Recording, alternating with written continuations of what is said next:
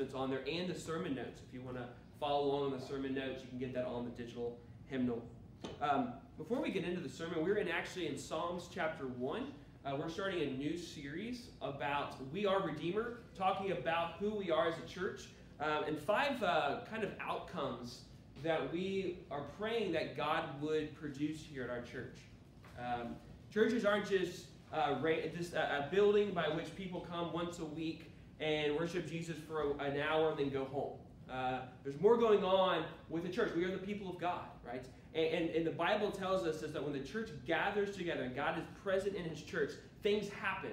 And we want to talk about five things that we are praying that God would cause to happen here at our church. And the first thing we're going to talk about is worship. We believe that we want, we want God to produce worshipers of himself through Redeemer Fellowship Church. And before we start in Psalms chapter 1, I want to, uh, first off, if you are new here, at Redeemer Fellowship Church. Thank you for coming. You are presently, I believe this is true, we're, this is the youngest church, I think, in Evansville. When I mean youngest, I'm talking about the age of the people who come here. I think it's the youngest church in Evansville. Um, and uh, so um, uh, thank you for being here. Thanks for coming. Uh, thanks for finding us. Um, but we want to know who you are. There's a blue card. Uh, some of it is some of the blue cards are in front of you. If you're in the back in one of those chairs, there are some blue cards on that uh, kind of fancy table we have built right there. You can go grab one if you want, or you can get one after the service. We would love for you to fill this out. On the front, it's kind of a fun, uh, which one of you would you choose, just to know you a little bit. And on the back, it's uh, tell us about you. Uh, name, phone number, email, prayer request, things like that. We'd love for you to fill one out. If you fill one out, you get a gift. So there is a benefit for filling this out. Not only do we get your phone number, but we also will give you a gift. And we have some books. We have a few books that we'd like to give you, um, give you as a gift, and also we have a coffee cup. All right, everyone has to get a coffee cup when they come to a church for the first time. We have a coffee cup for you, and we'd love to, to get to know you and give you that gift. Uh, the other thing, this is not for free. Uh, this is, I think, $7. I can't remember, Robert. But Robert Hudson, who uh, Pastor Robert here, who leads worship here, he is also, he just released an album, a hip hop album, album he called Proper. And it's very good if you're into Christian hip hop. I want to encourage you to buy this. You can also get it on Spotify. Uh, but go find Robert Hudson. You've seen him on the stage. You know what he looks like. Ask him about his music, and he would love to tell you about it. It's kind of his passion, and he is using it to make God's name known, not just to make music, but to glorify Christ. All right. So, Psalms chapter 1.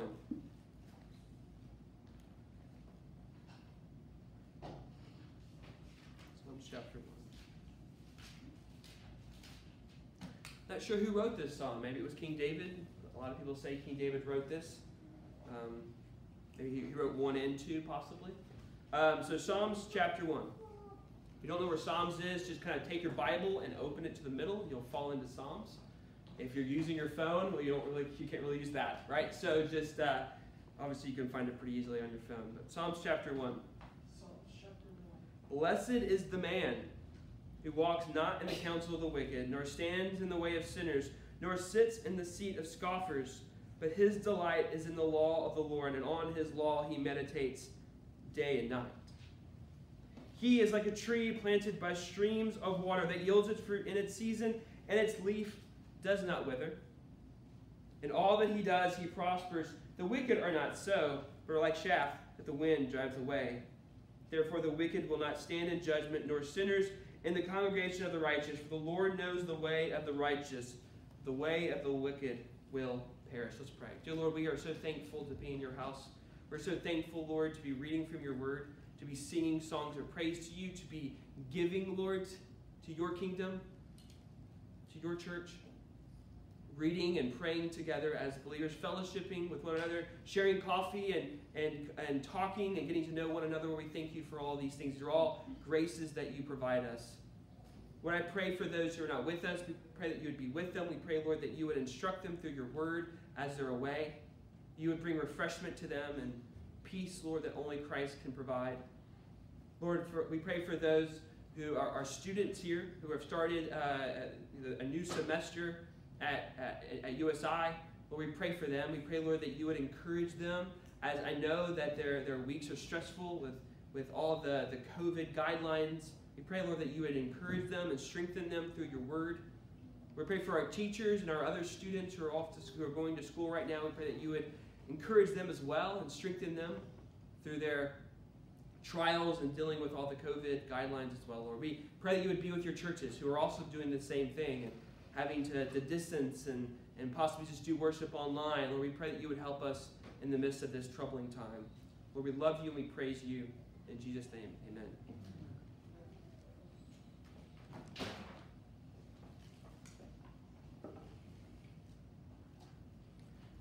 It's encouraging to only read six verses of a Bible. We, we went going through the book of Revelation this summer, and we had long chapters that we preached through, multiple chapters that we preached through in one week. Some some weeks we didn't even read the whole passage because it was just so long. I think last week we were I think we preached through 48, 49 verses at once. So it was nice to have something short and just and, and direct. And uh, so the, the title of our sermon today is We Are Redeemer. We are Redeemer. And uh, we want to talk about worshipers.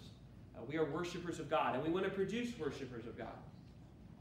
The main idea is the one who delights in God is planted in God's abundant grace, which causes him or her to prosper. The one who delights in God is planted in God's abundant grace, which causes him or her to prosper. Uh, even though we spent a whole summer in Revelation, I'm actually going to dip into it just for a second here. There is a phrase that John uses this repeatedly in the book of Revelation. He calls the people who aren't righteous, the people who aren't faithful to Christ, who are not believers in Christ, he calls them something particular. He calls them dwellers of earth, or those who dwell on earth. He's not talking about everyone who dwells on earth. He's talking about people who worship the things of the world, who worship uh, idols of the world, doesn't who, who don't worship Christ Jesus, who don't worship God. He calls them dwellers of earth. Basically, John's saying is, is these are idolaters. They don't worship God, they worship something else. And as Paul says in Romans, they worship creation itself, not the Creator. So, what is idolatry? Idolatry is a difficult term for us to understand because we don't, even though if you actually, some of us who've been to Nepal, we understand this quite well, right? They worship statues, right? They, they actually, in, in Nepal, the Hindus, uh, they, on one day a week, they would, someone will go out to one of the temples, small little temples on the sidewalk, and they will, they will take a, a piece of rope or a piece of thread and wrap it around the, the, the statue, right? This, this, this is how people worship. They worship statues. But in our modern context, in America, in the West, we don't particularly, people don't just go to, to buildings and worship statues. That's not something that is common, in, especially in Evansville, especially in Indiana. But Paul says in Colossians 3 and Ephesians 5 that greed and covetousness is idolatry, that you can actually be an idol worshiper, but actually not even worship a statue or a tree. You could be an idolater by just simply being greedy or coveting someone else's things. So you can worship something, you can actually fall into idolatry by simply worshiping money. That is actually idolatry. If you are, I know when I was a kid, I mean, I worshiped Michael Jordan. And how you know I worship Michael Jordan is because every basketball season, my grandfather would buy me the Michael Jordan Nikes, right? I would be sporting on my on the basketball court in the rec league Michael Jordan's new basketball shoes. I don't know how much he paid for them probably far more than I, he should have paid for them, but I would always sport the new Jordans. And I would have Michael Jordan hats and shirts. And when I played basketball, no, I'm not lying, my tongue would be sticking out. And other kids would do the same, right? It was just in the 90s when Jordan was so popular, we all kind of modeled him. He was our idol. We worshiped and kind of did what he did. And, and girls and, and others, uh, that, you know, they will worship pop stars, dress like pop stars. I know in the 80s when Madonna was a big thing, girls would dress like Madonna. They, they worshiped these stars. And so this is what John's saying in Revelation. These are people who dwell on the earth. They worship people on earth. They worship the things of earth and the world. This is what idolatry is. You worship idols. You worship things that are not God. And what you're doing is, and what people are doing is, is that they're looking to things on earth for their security and trust. There, there, there can't be anything beyond the earth, beyond the world, that they can get their security or their trust. And so, what they really are, they're rooted in the earth. They are planted, and what they believe is that the world will provide them what they need, or the things of the world, or the people of the world will provide what they need, but only God, that only God could provide. So, why does God destroy the earth? Because the earth is full of idolatry, it's full of idols and he destroys them. He judges them. Idolatry can, can be any commitment to something that is not God. That is someone's idol. So if you're committed to anything or something that is not God, the God of the Bible, the one true God, then this is worship. This is idolatry. Martin Luther, the great reformer from Germany, wrote Idolatry is trusting in something other than God for your ultimate security and happiness. So I want to make the argument today. We're in the world, we make arguments, right? I want to make an argument to you. I want to persuade you, everyone here in this room, this morning, that you should be more regularly involved in worship. You should be more regularly involved in worship. That means not simply like putting headphones in your ears and going off to the lake and that's worship. I mean worshiping God amongst other people with the church. That you should regularly do this. Hopefully, you do it once a week at the minimum. That you should be worshipers, that you should be involved regularly in worship. And I also want to make the argument to you this morning that you should be reading God's Word daily. Because this is a way of worship. This is what worshipers of God do. They worship God with the believers, with His children, and they delight in His Word. And if you're not doing these things, if you're not delighting in God, if you're not delighting in His in His graces, you're not delighting in the things of God, then you're worshiping something else.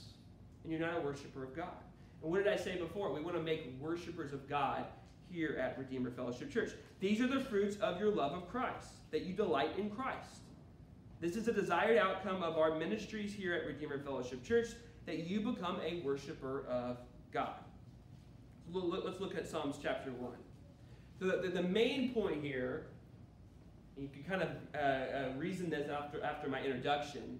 You are what you worship, or you become what you worship. You are what you worship. Uh, there's a, a theologian uh, named G.K. Beale, big fan of G.K. Beale. He wrote a book called We Become What We Worship. We become what we worship. And he makes the argument that in Genesis 1:26, man and woman are created in the image of God. They are created to reflect something. Your main function, or the main uh, uh, core of who you are as a person, is a reflector of God's image. But then after the fall, after sin came into the world, after Adam and Eve sinned in the garden, you no longer reflect God, but you reflect something else, and that thing is the world. You reflect the things of the world. You reflect, uh, you know, idols of the world and we cease to be pure image bearers of God. And what does Paul say in Romans 1 18 through 26? He says, People become like the idols they worship. People worship the things of the world. They worship creation, not the Creator Himself. They begin to reflect the creation instead of the Creator. Pleasure and lifestyle and freedom are major idols today. People idolize these things, and they idolize the people who identify with these things. Those are the things of the world. They're the things that are God created. They're not the creator himself. And God's the one that created pleasure. God's the one that created freedom. But yet people actually worship these concepts and worship these things, and they don't actually worship the one who actually created it.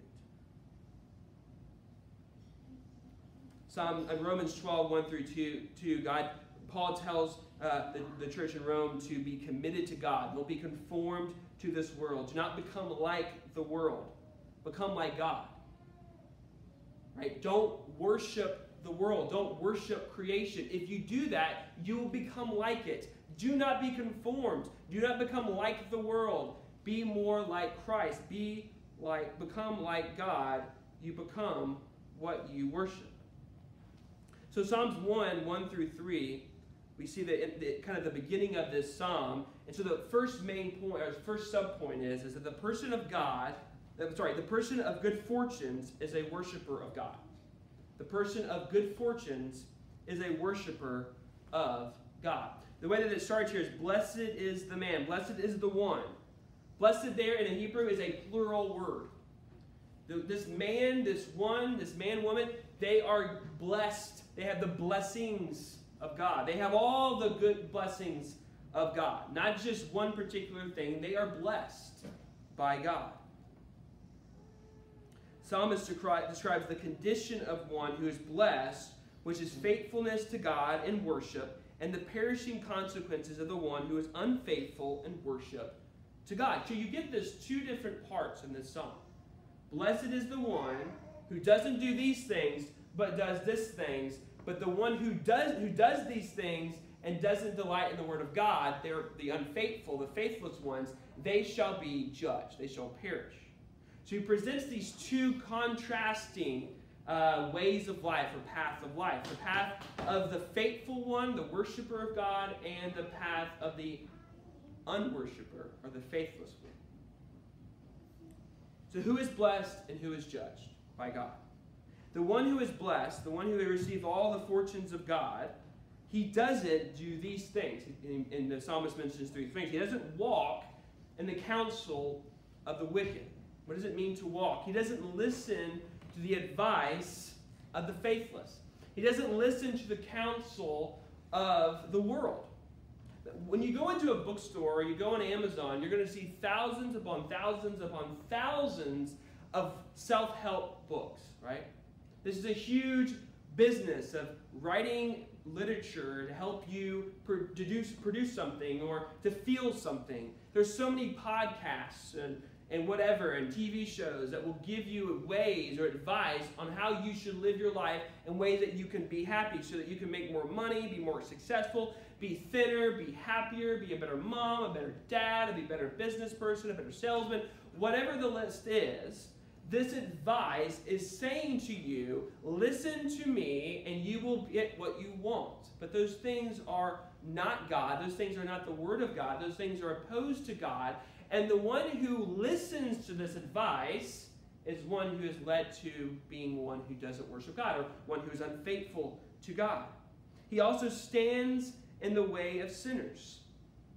What does that mean to stand in the way of sinners? He's standing firm and it becomes the way of his life. So he listens to the advice of the world, he listens to their counsel. He sees that what I want in my life, what I desire the most, is to be richer, to be thinner, to be happier, to be more successful, uh, to be a better student, whatever it is, that's my ultimate goal in life. And to receive, to to to achieve that end, I'm going to listen to it, and then I'm going to take that advice, I'm going to take that counsel, and then I'm going to apply it to my life. I'm going to make it my philosophy of life. I'm going to accept or adopt this philosophy. You start to act on the advice of the unfaithful. You start acting on the advice of those who don't worship God. And it becomes your way of life. So then you become a, it says here, you, nor sit in the, seat, in the seat of mockers or, or scoffers. So basically, you've listened to the advice, you've now made it and adopted it as your philosophy, your worldview, your way of life. You then see, sit and take part in their deliberation. You become an active member or elder. You become a, a part of the community of mockers. You become an expert in the ways of the world. You become a disciple of others. You start teaching other people. People will come to you and you will tell them how to live their life and how they can be more successful, richer, or, or thinner, or whatever it is. You become one who becomes the teacher. This is kind of a progression of unbelief. You start off as someone who is interested in the ways of the world. You listen to it, then you adopt it as your way of life, and then you become one of the ones who become the teacher. Moving people away from God So the blessed one, the one who has seized all the, the fortunes of God, is doesn't fall into these traps. They do not listen. They do not stand with. They do not sit in the seat.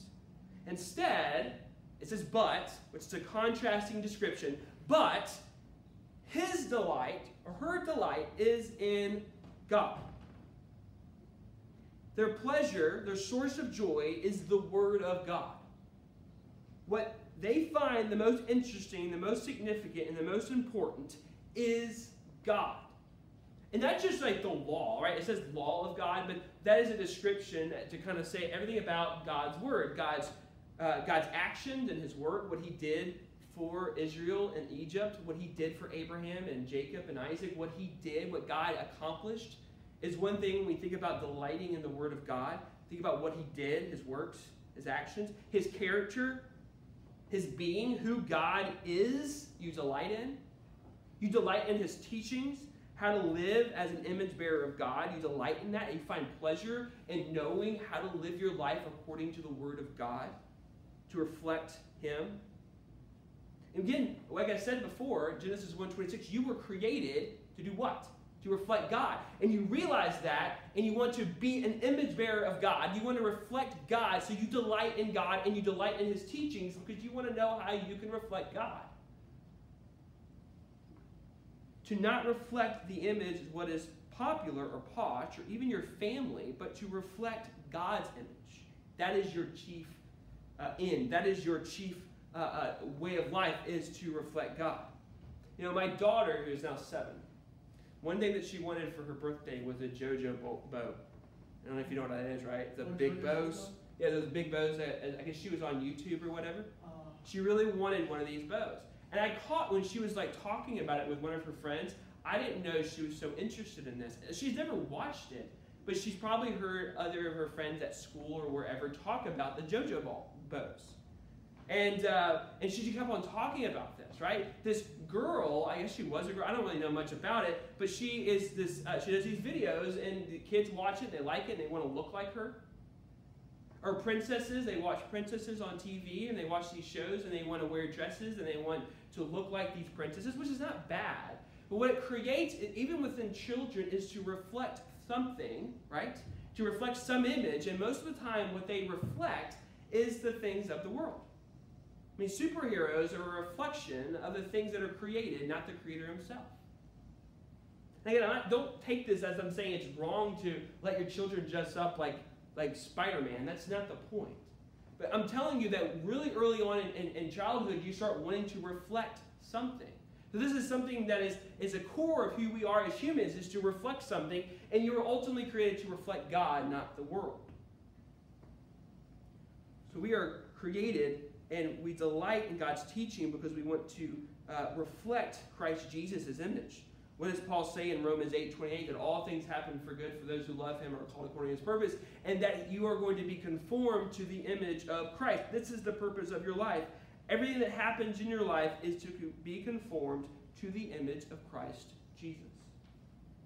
So the person who delights in God and worship God knows this, that his ultimate purpose in life is to reflect Christ, and so that's why he delights in the words of God. They delight in the person of God. Delighting in the person of God leads to worship. If you don't delight in God, if you don't know God, you will not worship him. So by knowing God, by delighting in his word, delighting in his person, in his character, in his teaching, in his works, in his actions, you want to praise him. You want to worship him. You want to pray to Him. You want to rely on Him because you know God is the one of all power and authority. He's the Lord over everything. So you pray to Him knowing that He is the one to talk to and to ask for things.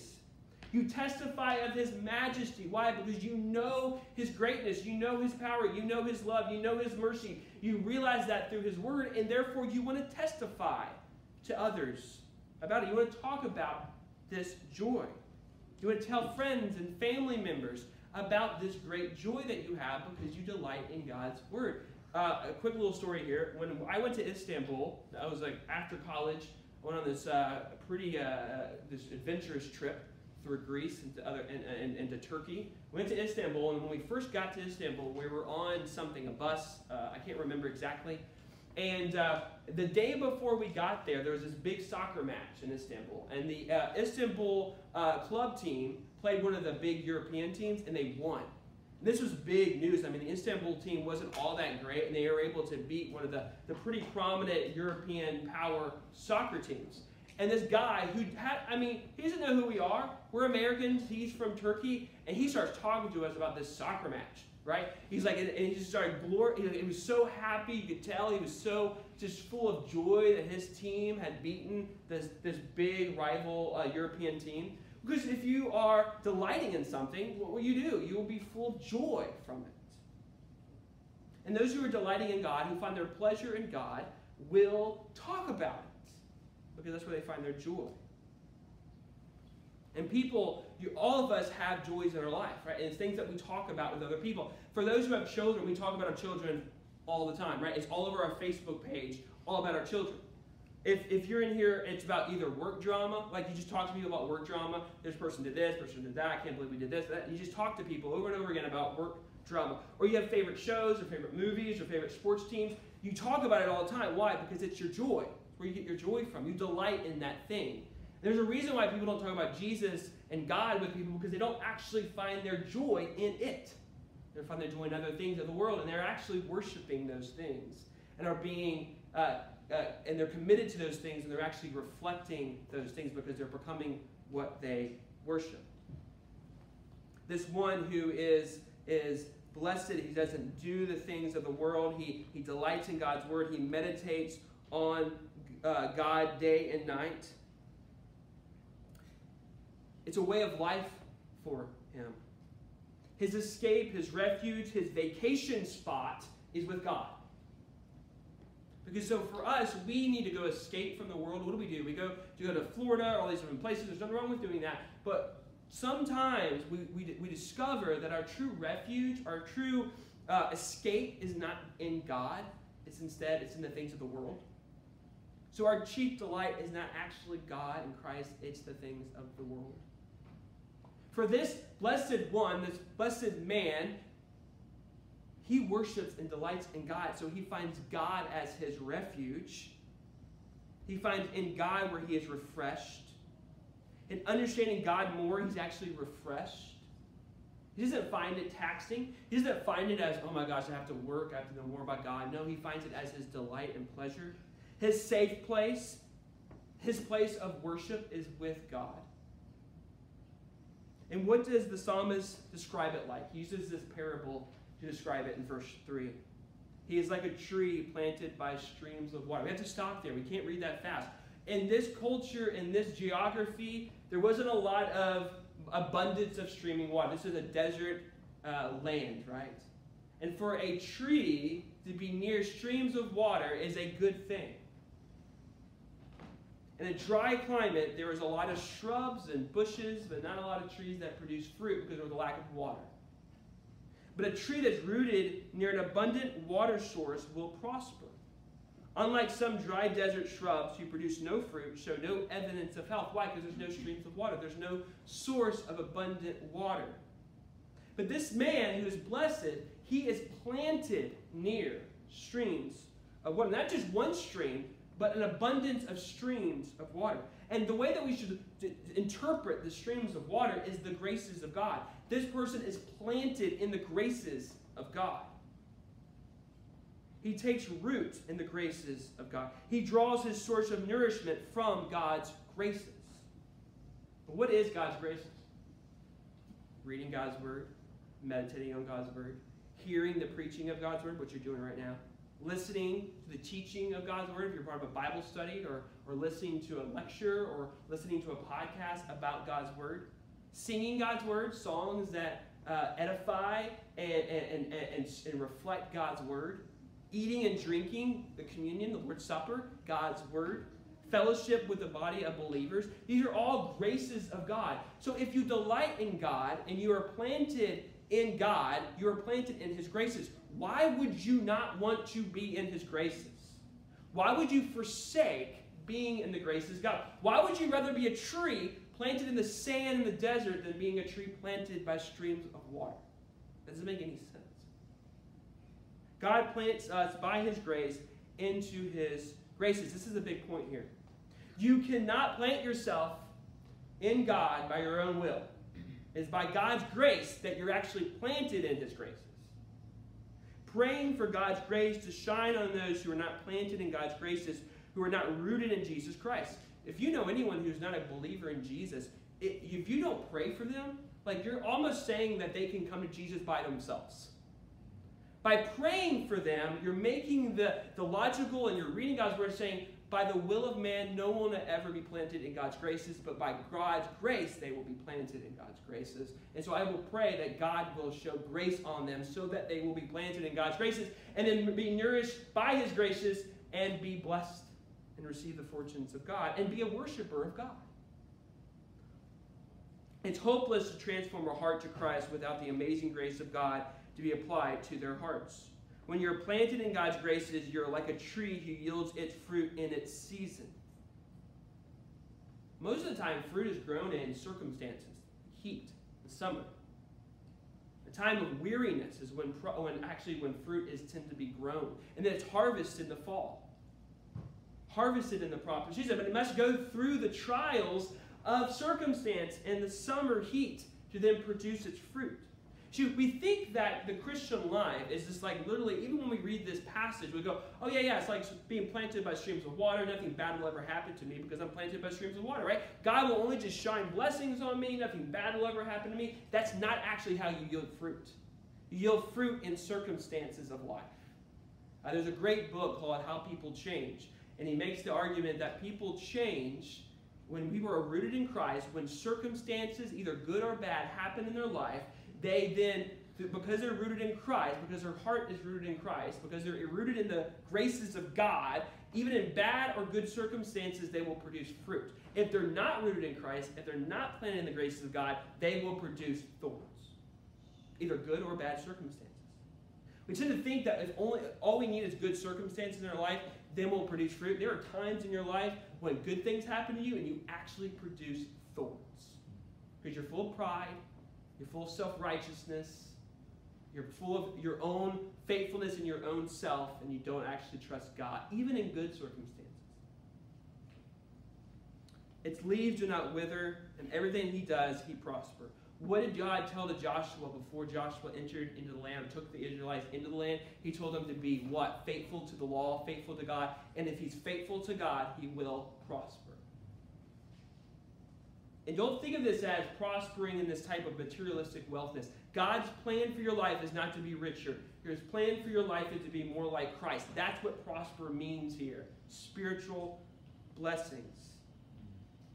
Blessed man understands what is truly important, what is truly profitable. The highest goal is spiritual prosperity. What is that? The wisdom of God. Uh, the, uh, the writer of Proverbs, King Solomon, says to his son to what? To go and pursue wisdom.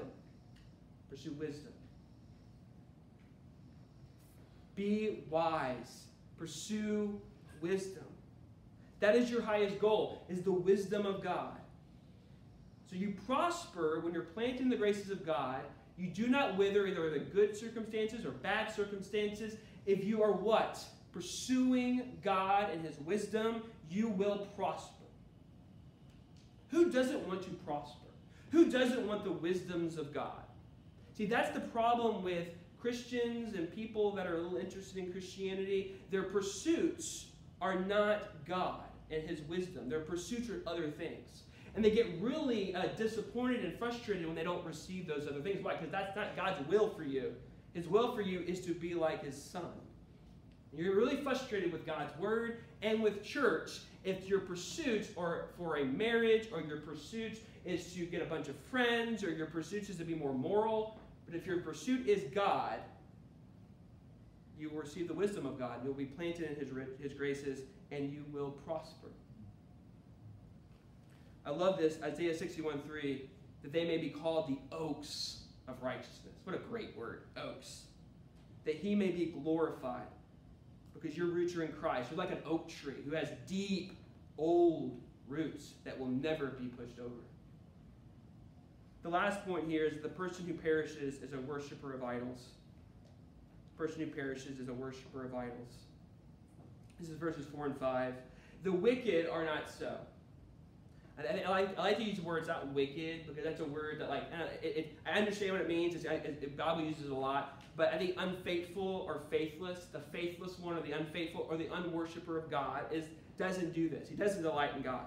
He does not delight in His word but walks in the counsel of the wicked, and stands in the way of sinners, and sits in the seat of mockers. He walks in his own understanding. He develops his own way of life apart from the wisdom of God. He joins the community and voices of those who rage at the things of God. They delight in the things of the world. They are earth dwellers. They worship the things of the world. And because they worship the things of the world, they're not planted in God's graces, and they but are like chaff that blows, the wind blows away. When the wheat is harvested, the fruit which is heavier falls to the ground, and the chaff which is, has no value to the farmer is then blown away by the wind. the plotting and pursuits of the faithless are in vain. Your pursuits, when you pursue the things of the world, when you listen to their counsel, when you make that your way of life, when you sit with them in their congregation, it is valueless. It has no value. God says your plotting is in vain. Romans 6 20 through 23. I love Paul here. He says, What fruits did you receive from the pursuits of the world? Like, what fruits did you receive? What value did you receive by pursuing the world? Paul pursued wisdom of the world, and he said that was valueless. It had no value. Paul calls the end of those things death. Then why pursue them with such vigor if it leads to death?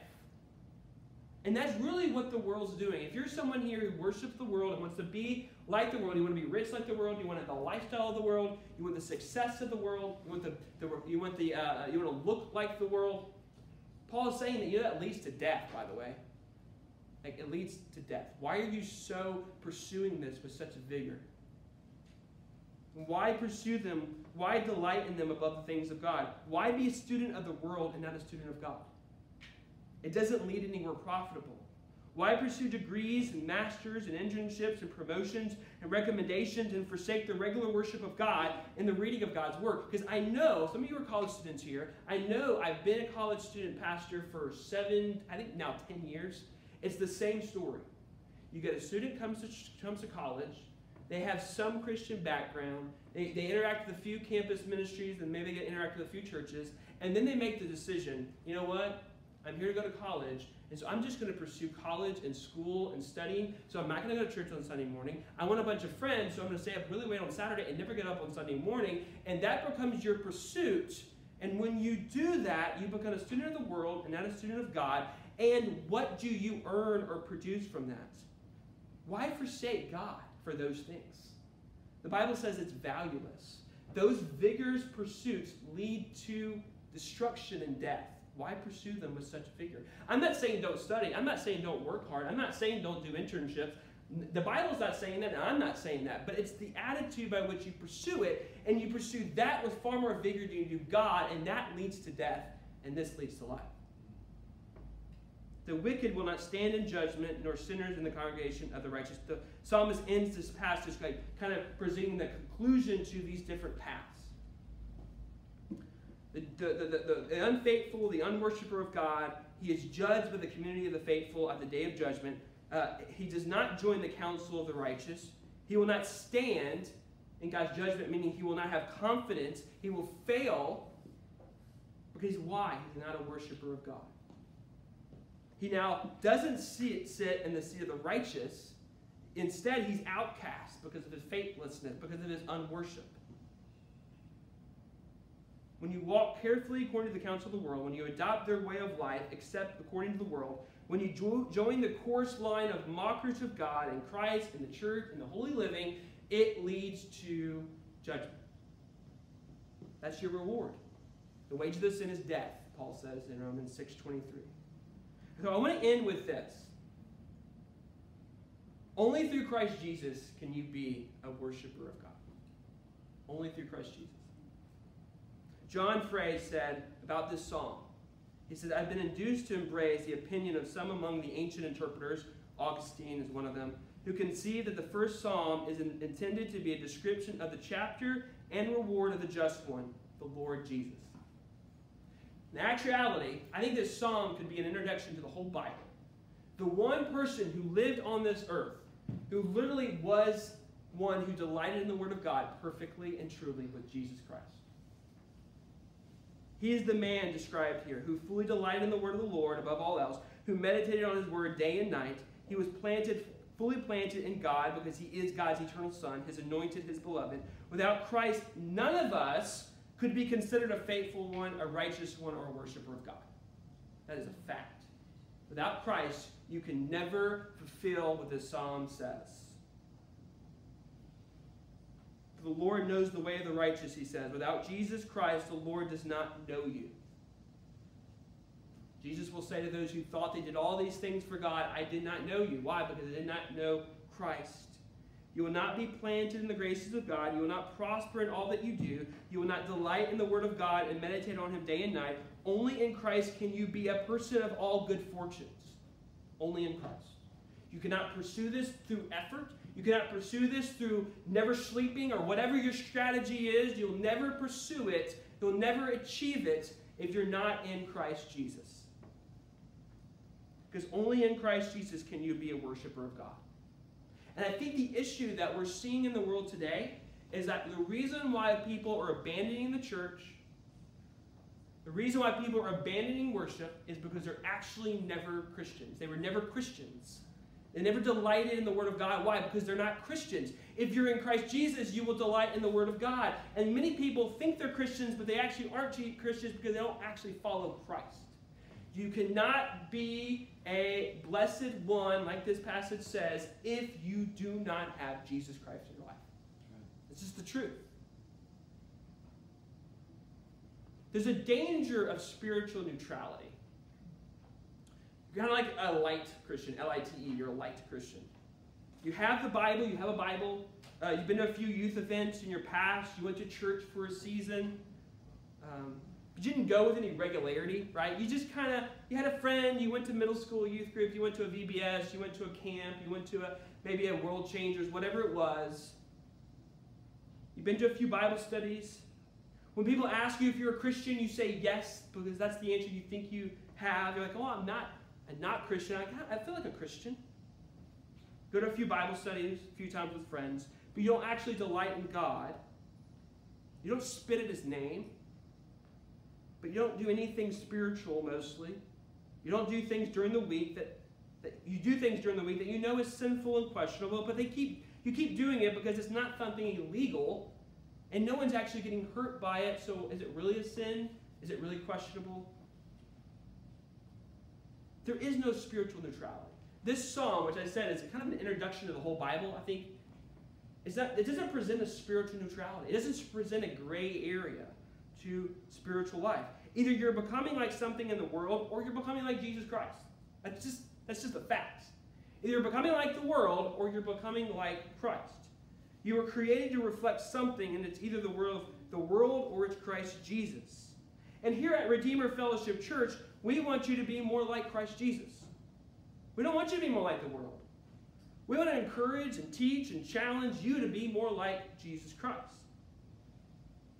And to do that, you must be a worshiper of God. And to be a worshiper of God, you must put your faith and trust in Christ. And by putting your faith in Jesus Christ, you become a worshiper of God, you delight in Him, and you become planted in His graces.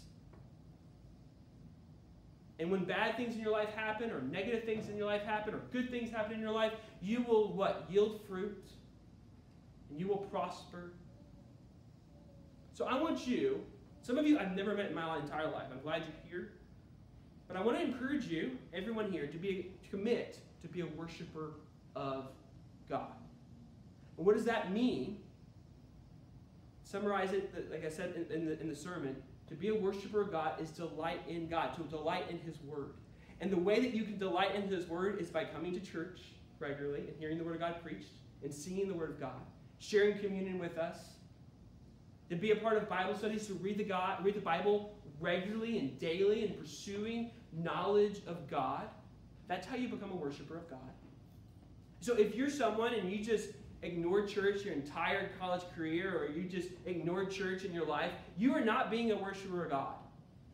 And we want to encourage you. We want to challenge you. We want to teach you how to be a worshiper of God here. That is what it means to be a member and a, someone who participates in our church is you are a worshiper of God. And we want to increase that. We want to see that fruit happen. We want to see you pursuing being a worshiper of God. Let's pray. Dear Lord, we thank you so much for your word. We thank you so much for its, um, it's so black and white. It's so direct. It doesn't provide any wiggle room. It doesn't provide any massive gray area with a sense of, uh, of, of kind of vagueness. yet it presents very simple, very direct. Blessed is the one who delights in me. The one who does not delight in me, the one who delights in the things of the world, will perish. Lord, I want to encourage the people here to pursue being a worshiper of God, to delight in God. But for those in this room who are not followers of Christ, when they hear that, they go, you know, that's me, man. I, I am not a follower of Christ. That's why I struggle so much with this. I struggle to pursue God because I really don't know if I actually believe in Christ, I actually trust and believe in Him. Lord, I pray that you would give them faith. Lord, that your grace would pour on them, that you would save them and redeem them and make them a worshiper of you. We love you, we praise you. In Jesus' name.